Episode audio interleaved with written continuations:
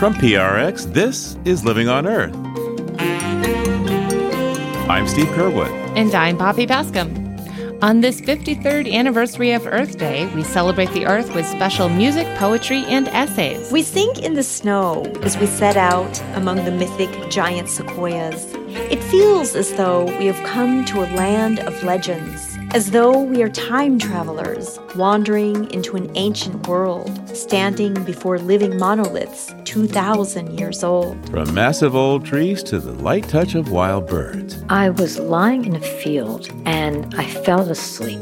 And I woke up because goldfinches were flying so close to me that their wings were brushing my face. And then I closed my eyes and they landed on me. I felt like it was a blessing. I felt like I had been accepted into this wild kingdom. That and more this week on Living on Earth. Stick around. From PRX in the Jennifer and Ted Stanley studios at the University of Massachusetts Boston, this is Living on Earth. I'm Steve Curwood. And I'm Bobby Bascomb.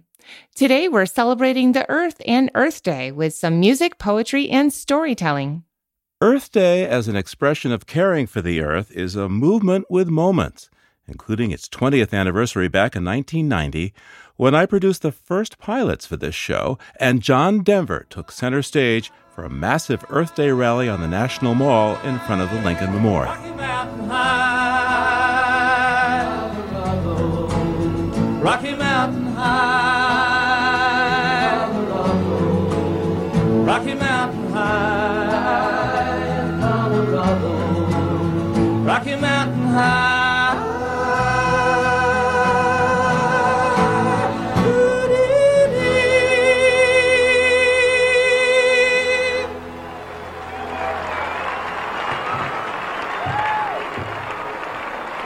Thank you very much, and once again, Happy Earth Day. Buckminster Fuller, who was a dear friend of mine, the grandfather of the future in many of our opinion, said that the major challenge that faces the human race is a metaphysical one, and that is to educate people to the degree that spontaneous behaviors spring forth, behaviors which will ensure the survival of our species. Today, people all over the world are gathered together, people who have heard that voice and who have begun that education and are willing now to take the second step, which is to translate our knowledge into action. We see a world of clean air to breathe and clean water to drink. We see a world without hunger and homelessness. We see a hunger with a world without nuclear weapons, a world in which all people are working together to create a sustainable future and a healthy environment. John Denver at the 1990 Earth Day celebration on the National Mall. Now, living on Earth's Jenni Doering is here with one of our favorite poets. Yes, Steve. I spoke with acclaimed poet Catherine Pierce about her poem, Earth, Sometimes I Try to Play It Casual. First, let's listen to her read the poem. Earth, sometimes I try to play it casual. Like, hey Mercury, hey Malachite, I'm busy today.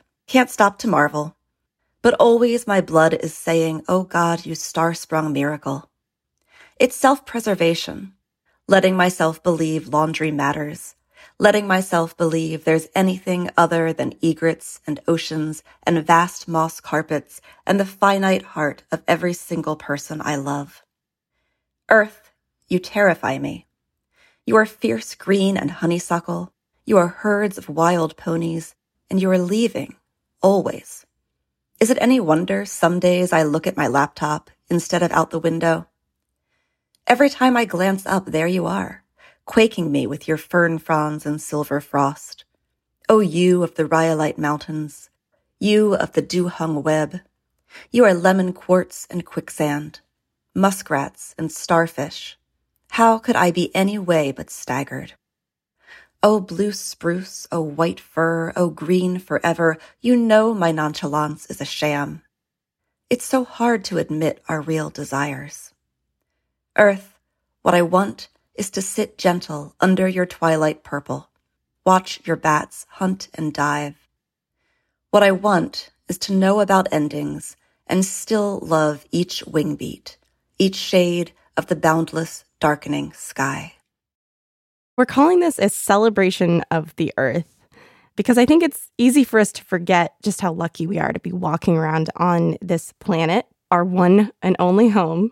What does the phrase celebration of the earth mean to you when you hear that? To me, it means a couple of things. It means acknowledging everything, being aware of everything, sort of taking that moment to say, oh my gosh, I'm looking out my window right now and I'm seeing daffodils that are starting to bloom and some hyacinths back there. And I live by the woods and I can see these turkey vultures, always turkey vultures flying overhead. And it's amazing. I mean, turkey vultures are terrifying, but they're also absolutely incredible creatures. They're huge. And I see them every day and I think, wow, this is an amazing thing to be looking at. It's just by my house and I get to watch these birds fly around. So I think part of celebrating the earth is taking those moments to just be aware of these things, to pay attention to all these things around us. And then I think the other part of it for me is finding a way to let ourselves experience the joy of this planet and all of its wonders, even as we're aware of the crisis that it's in. To give ourselves permission to say, yeah, we can enjoy this. We can celebrate this. We can marvel over this and also be aware that there is a very, very serious problem that is, you know, continuing daily and getting worse and that we need to fix. And so I think celebrating is a huge part of that. The celebration is what can kind of help spur us to action to make things better. Thanks. Catherine Pierce is the Poet Laureate of Mississippi. Her latest book is called Danger Days.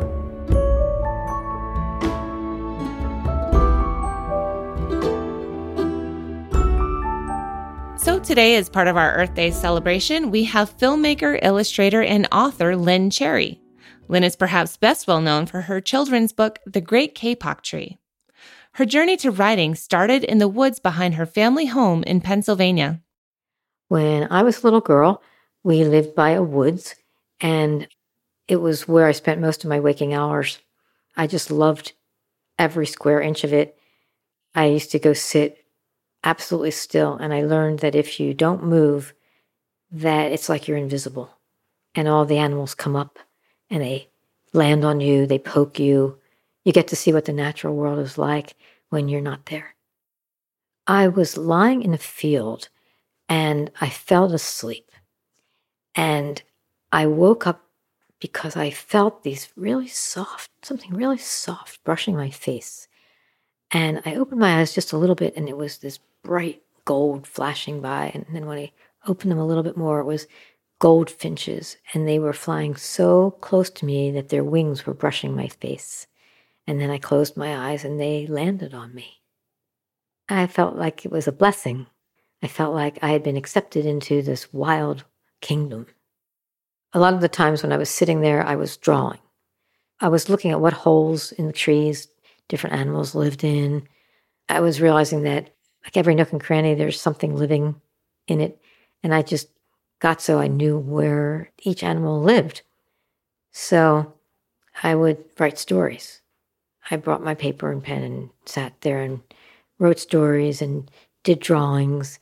And uh, my first books were these just little books, folded paper with crayon drawings of, of my adventures. I kept all those books. So I kept, I, I have a box with all these little children's stories in it. And I found one as an adult and I brought it to my publisher. And she said, This is a really good story, but you've improved as an illustrator since you were eight. So could you redo the illustrations and we'll publish the book? And that was this book that was actually published. I actually think I wouldn't have been creative if I hadn't had those hours sitting by myself, watching nature, letting my imagination run free, writing, drawing, and getting to know the animals kind of personally. It's like a meditation. I think it's really important for kids to have that kind of time. I was eight years old when I came home one day and they were bulldozing my woods. Um, I felt like the adults didn't know what they were doing. They had no idea what that, that what was there when they were destroying it maybe they didn't care. And so I felt like I couldn't do anything back then. But then as I got older, I realized kids do have power and that kids can save forests. And so I started sharing the stories of kids who had saved forests with other kids. And then they went out and saved forests. And then I have devoted my life to helping people to save the forest in their own backyards. And that's really exciting to me that they are speaking up to save the places that they love. That's author Lynne Cherry.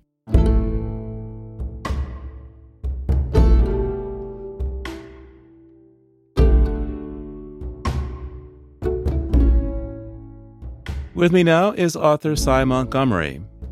Hey, what do you have for us to help us celebrate Earth Day? I've got turtles. um, I just, I love the symbol of our Earth Day. I love that photo of the blue marble taken from space by the crew of Apollo 17 while on their way to the moon. But I also love an image of our Earth that's much older than that. It's known in many cultures as the world turtle. In Hindu and Buddhist mythology, a tortoise called Akupara carries the world on his back, upholding the earth and the sea. In North America's Haudenosaunee, Lenape, and Abenaki creation stories, the Great Spirit creates the homeland by placing earth on the back of a huge turtle. Many still refer to North America as Turtle Island. And indeed, ours is the continent boasting the most turtle species in the world. It's no wonder that turtles, creatures who arose with and outlasted the dinosaurs, are honored by so many cultures. From Alaska's Admiralty Island to Polynesia, native peoples say the world turtle laid the eggs that hatched into the first humans. Who wouldn't be proud to claim such a storied ancestor? Almost everyone loves turtles for their beauty, for their remarkable longevity, and for their patience, a balm to soothe the hurry of the human world. Everyone knows turtles, yet turtles also surprise us. They're more exciting than most of us realize. Many are vocal. Some bark. Some whistle. Some begin talking with their siblings and mother even while they're still unhatched babies, still in the egg. Turtles may seem slow, but they're smart. Some species outperform rats in mazes, though they're slower movers, they're faster learners. They have no ears, yet they can hear a human whisper. They help others in distress. Sometimes several will work together to flip a turtle who's upside down. In China, the world turtle is named Ao. The creator goddess uses his legs to prop up the heavens. Without the turtle, we're told, the very sky would fall. And it's true. Turtles are the foundation for many ecosystems. The hawksbill sea turtle protects coral reefs from coral eating sponges. Gopher tortoises burrow shelter a dozen other species, many of which couldn't live without them. But these creatures who survived the asteroid strike may not survive us. They're among the most endangered vertebrates on Earth. Well over half of the more than 300 species of turtles are in dangerous decline. The usual suspects are at fault roads, pollution, sprawl, climate change, plus a deadly and rapidly growing illegal trade in turtles for medicines, pets, and ornaments. So, my wish for Earth Day is that we remember turtle wisdom. Even now, a moment in history when it feels like the sky is falling, turtles remind us that we can find a way to regain our connection with creation. My prayer is this that these strong, slow, smart, ancient creatures inspire us. Like the world turtle, it's time we take our turn upholding our fragile blue marble Earth.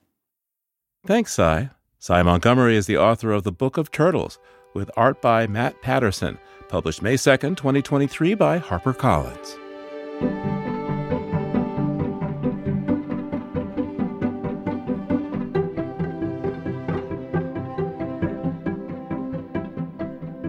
Coming up, we'll continue our celebration of the Earth and some surprising relationships we can form with wild creatures. Support for living on Earth comes from Sailors for the Sea and Oceana, helping boaters race clean, sail green, and protect the seas they love. More information at sailorsforthesea.org. We'd like to tell you about one of our sponsors, Aligned Play. As a parent, grandparent, aunt, uncle, or even cousin, we all want the best for our children. And we know that play is the most valuable tool in a child's development thanks to the teachings of Maria Montessori. That's why Aligned Play is passionate about curating a selection of open ended toys and play structures that are safe, beautiful, and inspire creativity in every child. As the number one online retailer of children's play gear, swing sets, playhouses, and toys, Aligned Play is dedicated to providing you with high quality products that both you and your child will love. To celebrate our planet, Aligned Play is planting a tree for every purchase during Earth Week, now through April 30. You can add another tree to the count by following them on social media at Aligned Play, all one word, and sharing your sustainable lifestyle choices or your purchase with hashtag Aligned Play through the month of April. Go to alignedplay.com and use promo code EARTH10 to save 10% on your first purchase. Aligned Play can't wait to be a part of your child's journey and watch their imagination take flight through the magic of play.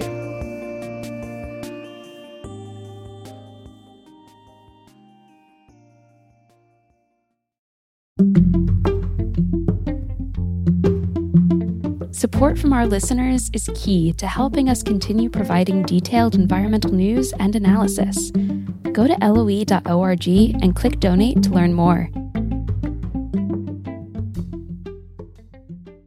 Legendary Academy Award winning director Oliver Stone is back with Nuclear Now, his first film in seven years, coming exclusively to theaters across the USA and Canada beginning April 28th. Based on the book A Bright Future by award winning scholar Professor Joshua S. Goldstein, Nuclear Now explores the possibility of overcoming the challenges of climate change and energy poverty to reach a brighter future through the power of nuclear energy. With unprecedented access to the nuclear industry in France, Russia, and the United States, director Oliver Stone delivers a revolutionary documentary that Variety calls an intensely compelling, must see film. Opening in New York, and Los Angeles on April 28th, with special one day screening events across North America on May 1st. Visit nuclearnowfilm.com to learn more. It's the Living on Earth Earth Day special. I'm Steve Curwood. And I'm Bobby Bascomb. Mark Seth Lender is our explorer in residence who's brought us many thoughtful essays about his interactions with wildlife. And his beautiful photographs can be seen on our website, loe.org, as we celebrate Earth Day, he says we're also celebrating ourselves. I think we're all sort of aware of how beautiful nature is. Anyone who's seen the sunrise on a winter day or seen a flock of birds in a murmuration making all those patterns in the sky, you know, we're all kind of aware of that. But we sort of tend to slip into this thing of thinking of it being different from us, you know, apart from us, particularly wild animals. But the thing that really astounds me and continues to astound me after 35 years is how much like us wild animals can be. So, one of the few things I hadn't done was diving with sharks. And these are cage free dives. They're with sharks called Caribbean reef sharks that are, you know, seven, eight, nine feet long, 150, 170 pounds. And we are three divers all of us in chainmail suits made out of stainless steel, which is not because you expect to get eaten, but it's a protection against mistakes, really. So, for all intents and purposes, if you're a shark, you would think we all look alike. But no, the sharks figured out they hadn't seen me before. Two of the divers, uh, the sharks are familiar with, and they paid a fair amount of attention to the other two. But the person they really came to and surrounded and swam around was me. with a regulator in the middle of my face and uh, a mask covering my eyes and brow ridge and my nose and, you know, all of the things that give our faces their features and their singularity. And yet they knew I was different and they were interested in me. And they came up to me and they surrounded me. And when they went all around and over me and down beside me, and they looked me in the eye. So when you put all that together, I mean, I have goosebumps talking about it. Uh, you know, you expect to be recognized and understood by elephants. I've had polar bears come up to me and look at me and stand there with their paws in front of their chests, just like a squirrel looking at you, going, What are you guys? But to have it with sharks, we don't have a common genetic ancestor with a shark for 420 million years. They're almost as far from us as insects. And yet they saw me and they knew me and they understood I was a being and different from the other beings who, for all intents and purposes, looked just like me. And I think there can be no greater testimony to the magnificence and unity of life on Earth than that. Living on Earth's Explorer in Residence, Mark Seth Lender.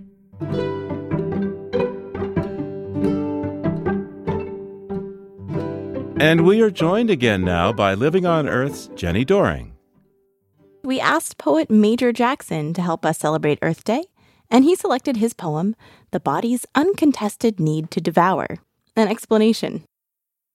I am bathing again, burying my face into the great nations of moss. I am leaning in, smelling the emerald mountains and the little inhabitants crossing over rock like boulders and tree trunks, empired bit by bit.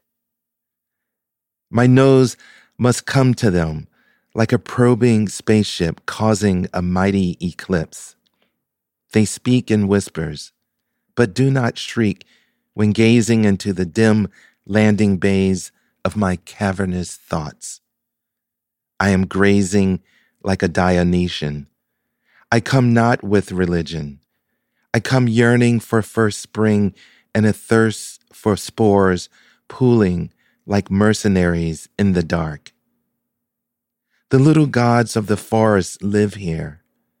I want to ingest their verdant settlements until they carpet my cavities and convert my raptorial self into its own ecosystem, off into the green. Mm. Towards the end, it seems like you're contemplating dissolving into this green world, into this ecosystem. Can you talk about that? Yeah. Well, we've all heard the term forest bathing now, mm. Shinrin Yoku, and mm-hmm. the idea of healing through nature. And some part of me uh, experiences that every time I go out as a transformation of sorts. And so, in that particular instance, I am alluding to that feeling that I get, but I also, as a Dionysian, you know, someone who wants to not only experience that healing, but also someone who believes that this is how we remain alive we are part of the biodiversity that makes up our ecosystem. So that interrelatedness, that uh, sense of life, giving life, is kind of what I'm exploring there, which may mean, interestingly enough, now that you pose that question there, which may mean a dissolving into the world around us, which we know we're eventually going to do. Mm. So there's this wonderful kind of tension there. Major Jackson is a poet and professor at Vanderbilt University and the host of the Slow Down podcast. Thank you so much for joining us, Major. Thank you, Jenny. It's been a pleasure.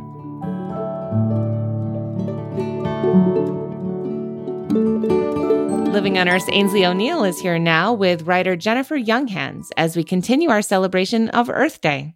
Jennifer Younghans has produced commentaries for us that range from stories about the most distant stars to the challenges of a mother coyote living in the city. In honor of Earth Day, she wrote an essay called Legends of the Forest. We sink in the snow as we set out among the mythic giant sequoias. It feels as though we have come to a land of legends, as though we are time travelers wandering into an ancient world, standing before living monoliths 2,000 years old.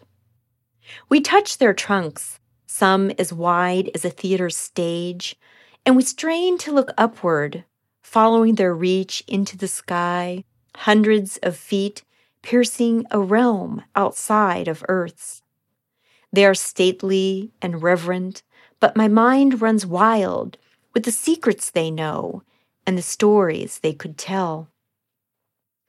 Stories of survival and death, love and loss, victory and defeat, of the people, the animals, and the forest itself. All of life has happened across millennia in this very place the generations of Miwok and Washoe people who lived in this forest and came to know these giants. And Augustus T. Dowd, who stumbled upon this grove in 1852 as he stalked a wounded grizzly bear. His discovery drew flocks eager to carve up this priceless old growth for profit.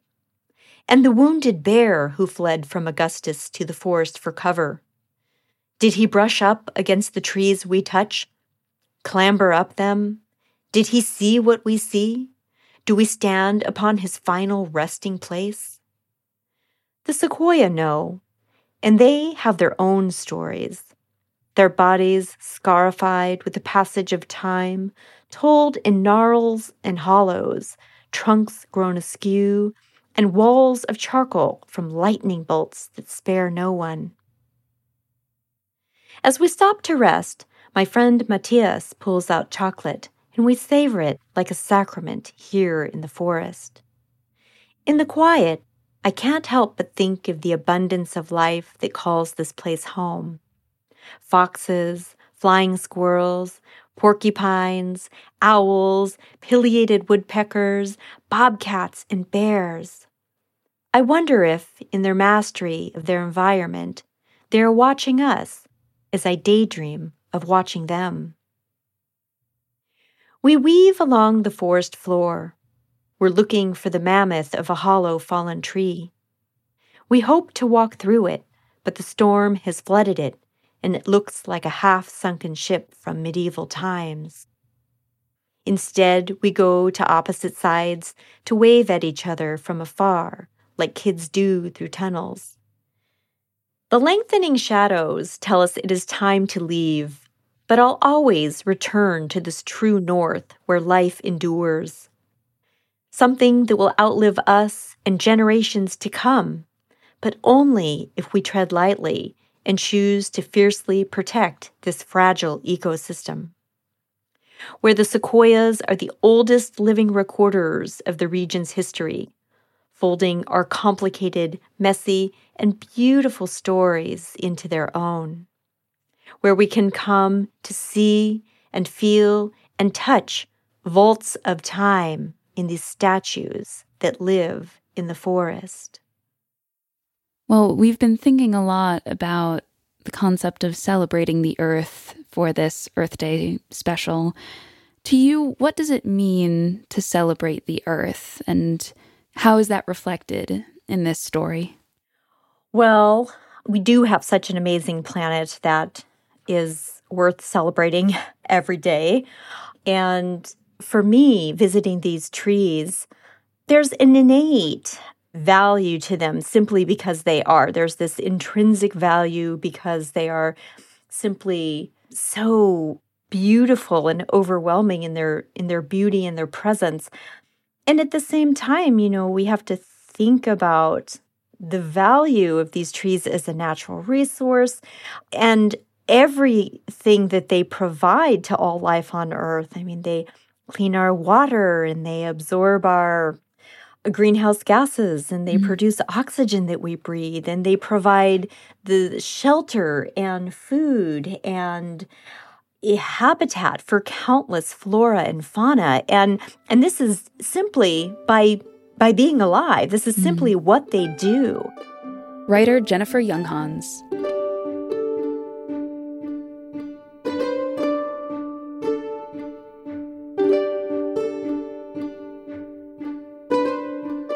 Living on Earth, Paloma Beltran is with us now with a story from the great Jay O'Callahan.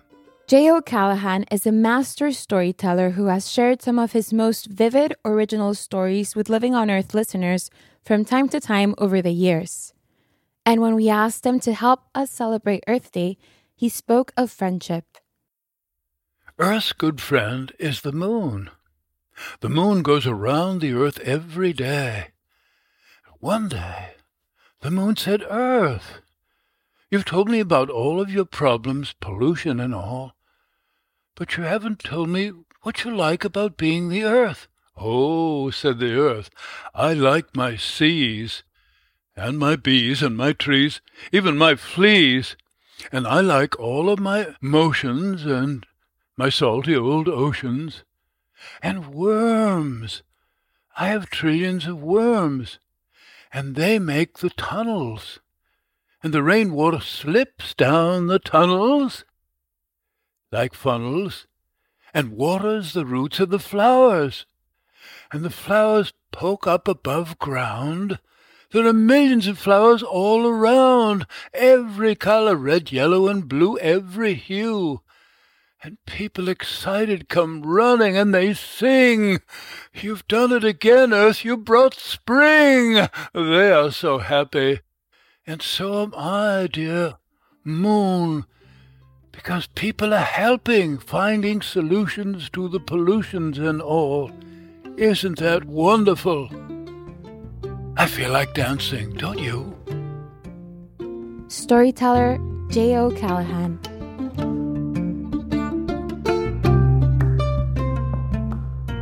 On the line now from Porter Corners, New York, is Joe Bruchac, a Nulhegan storyteller and poet. We're celebrating Earth Day, Joe. Good to talk to you again. How you doing? Oh, I'm good. Kwai kwai ni don't ba. Hello, my friend. And what do you have for us today for the celebration? I have an original poem that I wrote just for this occasion. It's based on traditions among the Haudenosaunee, the Iroquois people, and the Wabanaki, my own people, of giving thanks and acknowledgement for the gifts that we often take for granted that are all around us. It's called Earth Prayer. Because this earth is our first mother, we say Kutsi Uliuni, Mina Tamina, great thanks again and again. Because all our ancestors could see the rain that falls, the air we breathe, the healing waters, the giving stones, our mother's blood, our mother's bones, are gifts we have been given. It is from this earth that all our lives, those who came before us, those yet to come, like the seeds that sprout with each new spring, have grown, have grown, have grown. And what does this earth ask of us? All that it asks is that we never take too much, always remember to give back in equal measure for those gifts we may take for granted. And also remember that we must walk with care, always show kindness to all those now here with us, sharing gifts of life and light.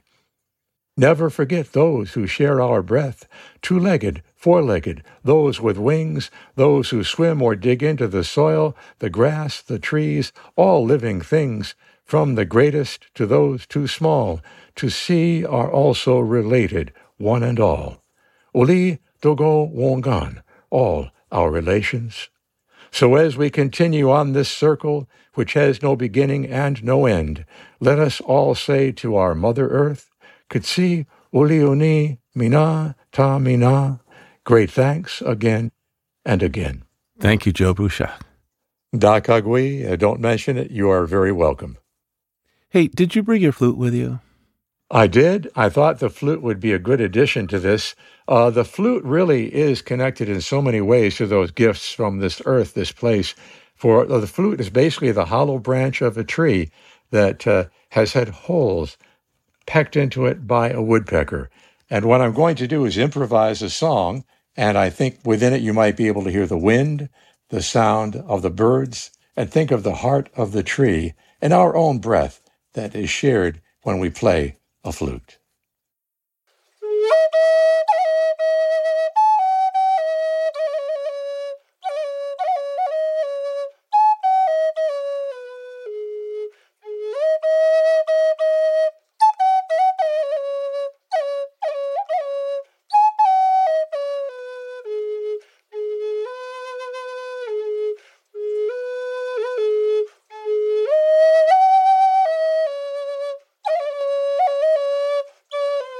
Coming up, music to celebrate Mother Earth. Stay tuned to Living on Earth. Support for Living on Earth comes from Sailors for the Sea and Oceana, helping boaters race clean, sail green, and protect the seas they love. More information at sailorsforthesea.org. Oregon State University is proud to be a sponsor of Living on Earth. Oregon State is made up of a dynamic community of dreamers, doers, and changemakers. They don't wait for challenges to present themselves, they seek them out and take them on. Their deep rooted mindfulness and compassion give them the power to uncover answers, discover opportunities, and make an impact, from crushing barriers to creating innovative technologies. Collaborating together, putting in the work, and developing solutions leads to a better world. Believe it. Find out more about how Oregon State is making a difference at oregonstate.edu slash believe dash IT. That's oregonstate.edu slash believe dash IT. It's the Living on Earth Earth Day special. I'm Bobby Bascomb. And I'm Steve Curwood. The problem with doing a speech concerning our environment is that there's so much to say about so many issues. With the U.S. Capitol building as a backdrop, Hollywood star Leonardo DiCaprio spoke as chair of the 30th anniversary of Earth Day in the year 2000. With the ever increasing population now and the constant need to tap into our planet's non renewable resources, we are quite frankly creating our own scenario for disaster. Which brings us to the solution clean energy now and the theme of this year's Earth Day. But more than two decades later, and despite speeches by famous people like Leonardo DiCaprio and numerous political promises, we are many more gigatons of carbon deeper into the climate crisis. The related wildfires, tornadoes, storms, and floods now make headlines almost every day. And even as the climate crisis advances, along with ever more toxic pollution and habitat destruction for countless species, Earth Day has become a shadow of itself, and yes, now more of a moment in April than a movement. The millions who rallied on the first Earth Day are mostly down to just a few thousand who plant trees, clean up beaches, or hold local marches to rebel against extinction. Those huge first Earth Day rallies prompted bipartisan elected officials in the U.S. to create the Environmental Protection Agency, the Clean Water Act, the Clean Air Act, and more. And despite discord over the war in Vietnam, there was the promise we would rise to address the environmental challenges even greater than the famous Cuyahoga River fire in Ohio that helped inspire that first Earth Day. But 50 years later, with much of the planet itself now on fire, when it comes to the environment, much of the public is not. One could blame the partisan divide or the big lies that some commercial interests have promulgated. But I am tempted to think that too many of us, including the millions who now stay home from Earth Day rallies, have forgotten how democracy works. Those who advance democracy here have marched, whether to dump tea in Boston Harbor in 1773 or cross the Edmund Pettus Bridge in Selma, Alabama in 1965. Now it seems the most earth friendly marches we make are from the kitchen table to the recycling bin, and true recycling is often dubious. I've never met anyone who doesn't love our planet and the life it gives us. Why then are so many of those who say they are concerned about the earth merely standing in silence?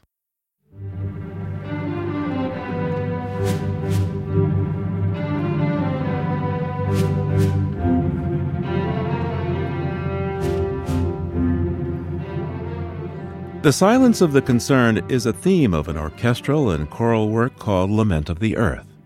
So, as we bring our celebration of the Earth and Earth Day to a close, we turn to some excerpts from the world premiere in 2022 of Lament of the Earth. We typically don't present classically styled music on Living on Earth, but this work evokes the beauty and wonder of our planet as it speaks directly to the question where are all the people who care? The score for Lament of the Earth was composed by Steve Heitzeg, with many of the lyrics by the late poet Susan Cherwien. With mezzo soprano Clara Osowski as featured soloist, David Cherwien conducted its world premiere as artistic director of the National Lutheran Choir. I asked Maestro Cherwien how Lament of the Earth was born. Well, the idea came about through a series of things, but my wife Susan and I have often had expressed concern about the care for the earth and also meeting with friends who are indigenous American Indians and their whole understanding of the earth as a living being, as a living, nurturing being like a mother, calling Mother Earth. Combined with our, we're involved in a Christian church, which on Good Friday makes use of the what we call the reproaches, which is Jesus on the cross saying, "Oh my people, what have you done to me? I did this and that for you, and this is what you do in return." And I just imagined if that voice were given to the earth with that same sentiment.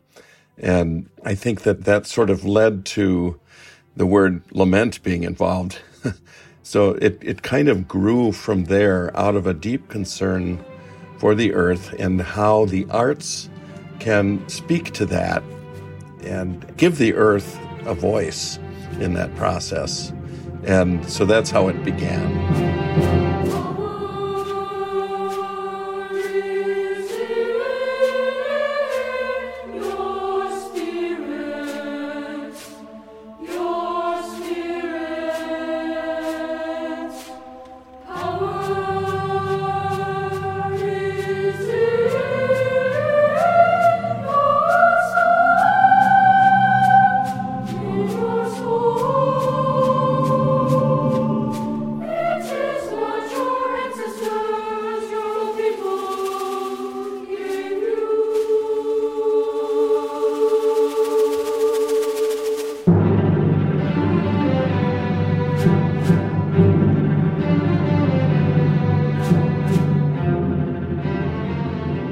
Many of us understand power in terms of money or brute force. And Winona LaDuke's quote says it's not those things, it's in your soul.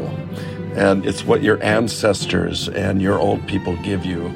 And that power is in the earth.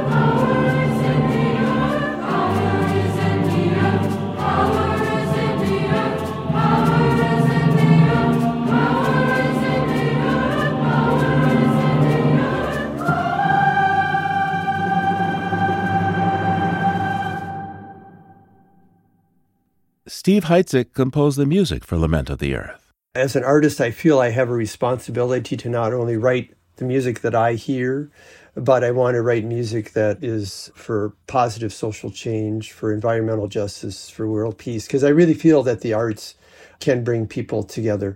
Why is it important to use art to carry the message of sustainability? Well, because I think we've all been gifted with the beauty of nature, and to not respect that as an artist or as an individual is just bad karma. I feel it's uh, immoral, it's wrong on many levels. So, you know, you want to honor things that you respect and that you believe in, you honor. And so, writing music is a way of honoring that for me.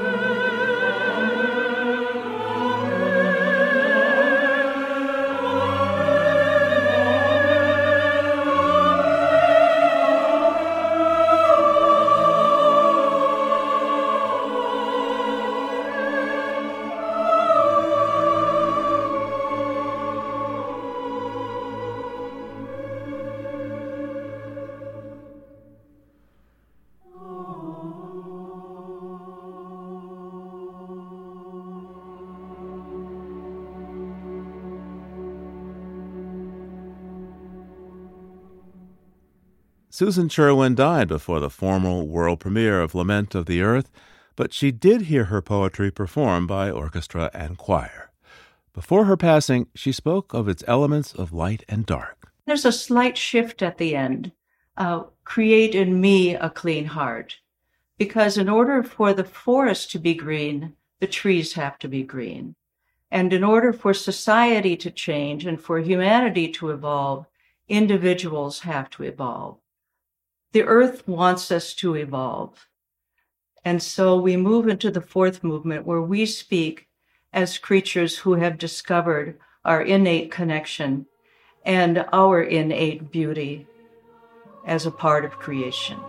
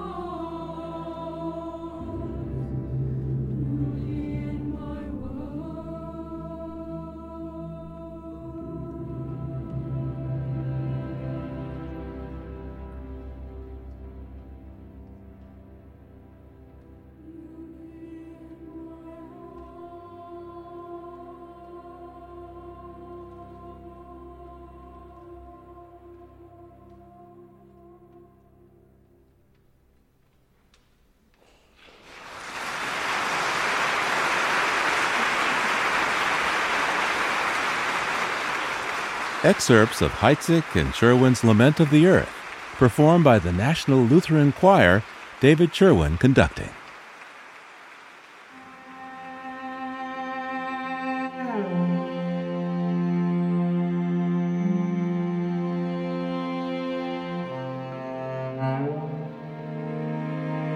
Living on Earth is produced by the World Media Foundation. Our crew includes Fern Alling, Naomi Ehrenberg, Paloma Beltran, Iris Chen, Josh Croom, Swayam Gagneja, Mark Kausch, Mark Seth Lender, Don Lyman, Just Neil Mahal, Louis Mallison, Aynsley O'Neill, Sophia Pandelidis, Jake Rego, El Wilson, and Jolanda Omari. Tom Tiger engineered our show. Allison Dean composed our themes.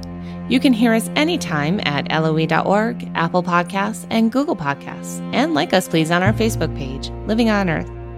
We tweet from at Living on Earth and find us on Instagram at Living on Earth Radio. And you can write to us at comments at LOE.org. I'm Bobby Bascomb. And I'm Steve Curwood. Thanks for listening and happy Earth Day. Funding for Living on Earth comes from you, our listeners, and from the University of Massachusetts Boston, in association with its School for the Environment, developing the next generation of environmental leaders, and from the Grantham Foundation for the Protection of the Environment, supporting strategic communications and collaboration in solving the world's most pressing environmental problems.